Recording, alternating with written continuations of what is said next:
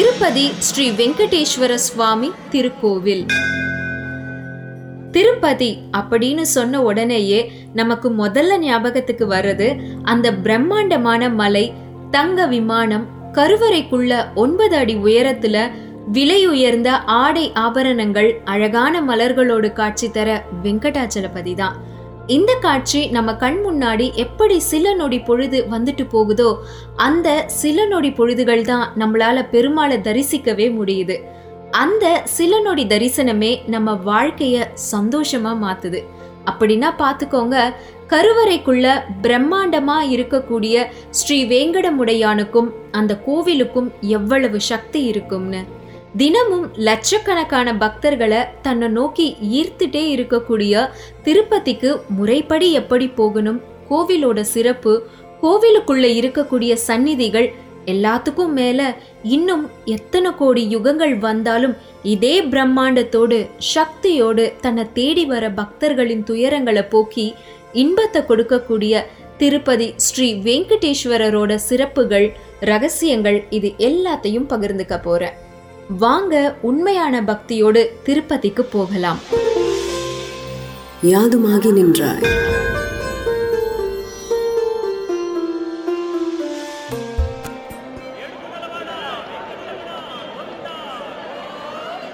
திருப்பதிக்கு நீங்க போகணும்னு மனசார நினைச்சதுக்கு அப்புறம் முதல்ல நீங்க செய்ய வேண்டிய வேலை உங்க குலதெய்வத்தை வேண்டிக்கணும்.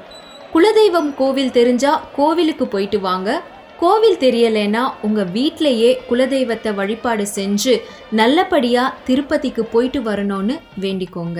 நீங்கள் உங்கள் குலதெய்வ வழிபாடு எல்லாம் முடித்ததுக்கப்புறம் உண்டியல் வச்சிருந்தா அந்த காணிக்கைகளை எடுத்துக்கிட்டு திருப்பதிக்கு புறப்படுங்க.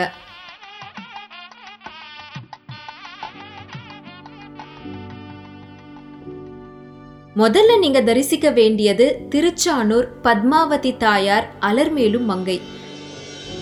இவங்கள வழிபட்டுட்டு அதுக்கு பக்கத்திலேயே கோவிந்தராஜ பெருமாள் கோவிலும் இருக்குங்க. இவரையும் வழிபட்டுட்டு நீங்க திருப்பதி மலை மேல போக தயாராகணும்.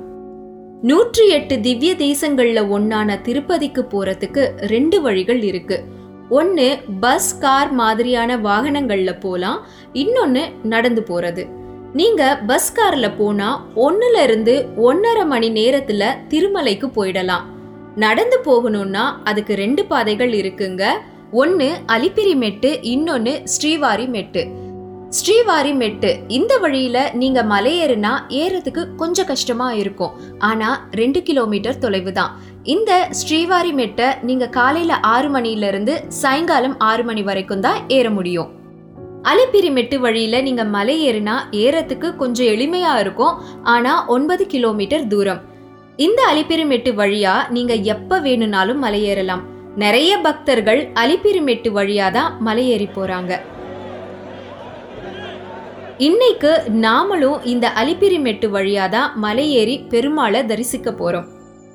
நீங்க மலையேறதுக்கு முன்னாடி உங்ககிட்ட பை ஏதாவது இருந்தா உங்க பைகளை கொடுக்கறதுக்கு ஒரு இடம் இருக்குங்க. இந்த இடம் நீங்க மலையேறதுக்கு கொஞ்சம் முன்னாடியே இருக்கு. நீங்கள் உங்கள் பைகளை இங்கே கொடுத்துட்டா பத்திரமா திருமலைக்கு வந்துடும். அப்படியே கொஞ்சம் தூரம் நடந்து வந்தா ஸ்ரீவாரி பாதாளு மண்டபம் இருக்குங்க. மலையேற போறவங்க இந்த ஸ்ரீவாரி பாதாளு மண்டபத்துல நல்லபடியா மலையேறணும்னு வேண்டிக்கிட்டு கற்பூரம் ஏத்தி தேங்காயை உடைச்சி மலையேற ஆரம்பிக்கிறாங்க. இன்னும் சில பேர் முதல் படிக்கட்டுல கற்பூரம் ஏத்தி வழிபட்டுட்டு தங்களோட பயணத்தை தொடங்குறாங்க. அலிப்பிரி மெட்டில் மொத்தம் மூவாயிரத்தி ஐநூற்றி ஐம்பது படிக்கட்டுகள் இருக்கு. இதில் ஆயிரத்தி எட்நூறு படிக்கட்டுகள் ஏறி முடித்ததுக்கப்புறம் காளி கோபுரம் வருங்க. இந்த இடத்துல நீங்கள் மறக்காம பெருமாள் தரிசன சீட்டை வாங்கிக்கணும். இந்த படிக்கட்டுகள் ஏறி வரும்போது சின்ன சின்னதாக நிறைய சந்நிதிகள் சிலைகள் வரும். அது மட்டும் இல்லாமல் நிறைய கடைகளும் வரும். காளி கோபுரம் வந்ததுக்கு அப்புறம் கொஞ்ச தூரம் வரைக்கும் நெருக்க நெருக்கமான படிக்கட்டுகள் இல்லாம நடந்து போற மாதிரி தான் இருக்கும். இந்த ஆயிரத்தி எட்நூறு படிக்கட்டுகள் ஏறுறதுக்கு கொஞ்சம் கஷ்டமா இருக்கும். அதனால நீங்க அவசர அவசரமா ஏறாம ரொம்ப மெதுவா ஏறி வந்தா அவ்வளவு களைப்பு தெரியாது. காளி கோபுரத்துக்கு இடதுபுறம் போனீங்கன்னா அங்க ஒரு பெரிய ஆலமரம் இருக்குங்க. இது கொங்கணவர் சித்தர் தியானம் செஞ்ச இடம்னு சொல்றாங்க. இந்த ஆலமரத்துக்கு கீழே நாம உட்கார்ந்து தியானம் செய்யும்போது ஒரு விதமான ஆகர்ஷண சக்தி நமக்கு கிடைக்கும். கொங்கணவர் சித்தரோட சக்தி இந்த மலையிலையும் திருப்பதியிலையும் இன்னும் பரவி இருக்கிறதா நம்பப்படுது. நீங்களும் இங்க தியானம் பண்ணுங்க. நிச்சயமா ஒரு நல்ல மாற்றம் உங்களுக்கு வரும். அடுத்ததா அப்படியே நடந்து போயிட்டே இருந்தா பெரிய ஆஞ்சநேயர் சிலை வருங்க. ரொம்ப சக்தி வாய்ந்த ஆஞ்சநேயர் இவர். ஆஞ்சநேயர் சிலை தாண்டி போயிட்டே இருந்தா யோக நரசிம்மர் கோவில் வரும். அப்ப கிட்டத்தட்ட இரண்டாயிரத்தி ஐநூறு படிக்கட்டுகளுக்கு மேல நீங்க ஏறி முடிச்சிருப்பீங்க. இந்த கோவில்ல கனகதாரா ஸ்தோத்திரம் பதிக்கப்பட்டிருக்கும். அங்க உட்கார்ந்து இந்த ஸ்லோகத்தை நாம படிச்சா நமக்கு நிறைய செல்வங்கள் சேருங்கிறது ஐதீகம்.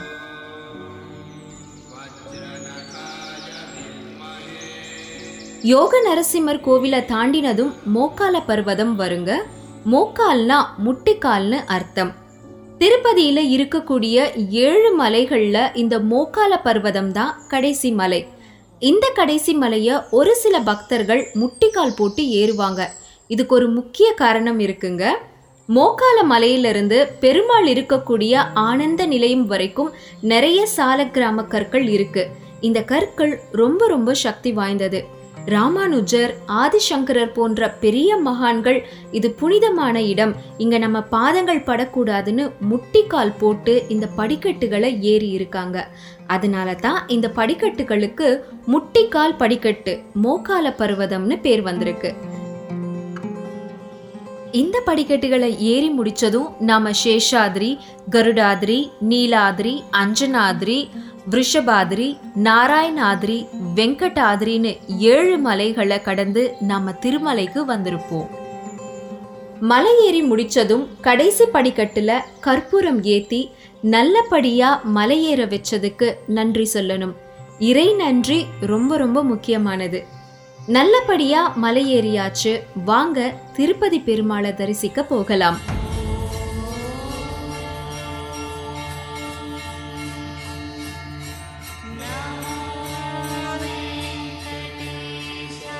பெருமாள் தரிசனத்துக்கு முன்னாடி ஒரு சில விஷயங்களை எக்காரணத்துக்கும் நாம மறக்காம பண்ணியே ஆகணும். முதல்ல உங்களுக்கு முடிய காணிக்கையா தர வேண்டுதல் இருந்தா கல்யாண கட்டா அப்படின்ற இடத்துக்கு போய் முடி காணிக்கை தரணும். அப்புறம் மறக்காம சுவாமி புஷ்கரணிக்கு வரணும். அங்க குளிச்சா ரொம்ப ரொம்ப நல்லதுங்க. ஏன்னா இது சுயம்பு புஷ்கரணி. இந்த குளத்து நீர்ல நிறைய தெய்வீக சக்திகள் இருக்குங்க.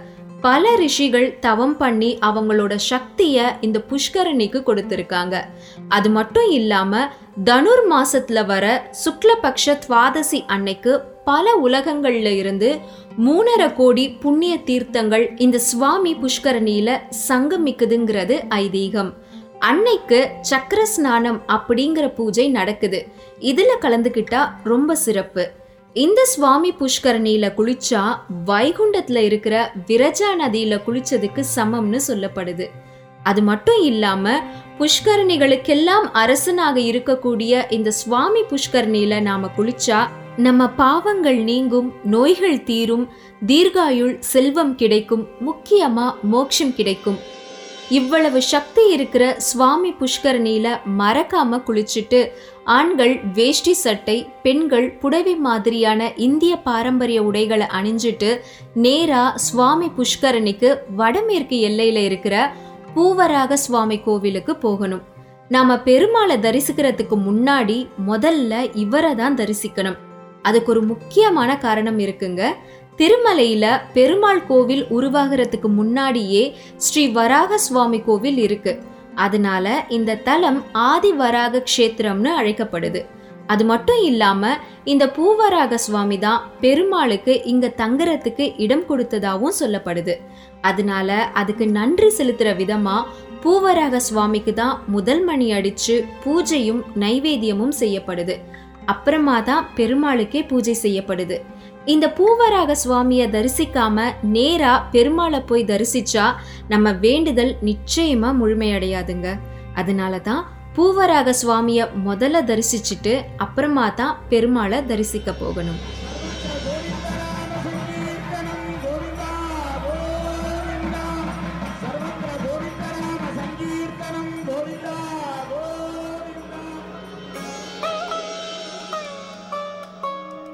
இந்த எபிசோட்ல நம்ம முறைப்படி எப்படி திருப்பதி மலையேறணும் பெருமாளை தரிசிக்கிறதுக்கு முன்னாடி செய்ய வேண்டிய முக்கியமான விஷயங்கள் என்னன்னு பார்த்தோம். அடுத்த எபிசோட்ல திருமலை கோவிலோட அமைப்பு அங்க இருக்கிற சந்நிதிகள் பத்தின சிறப்பு திருமலை கோவில்ல இன்னும் நிறைய பேருக்கு தெரியாம இருக்கிற விஷயங்கள் அப்புறம் திருமலை வெங்கடேஸ்வரர் மட்டும் ஏன் இத்தனை லட்சம் மக்களை தன்னை நோக்கி ஈர்த்துக்கிட்டே இருக்காரு? அந்த மூலவர் கிட்ட மட்டும் ஏன் இவ்வளவு ஆகர்ஷண சக்தி? இது மாதிரி பல சுவாரஸ்யமான விஷயங்களை உங்க கூட பகிர்ந்துக்க போறேன்.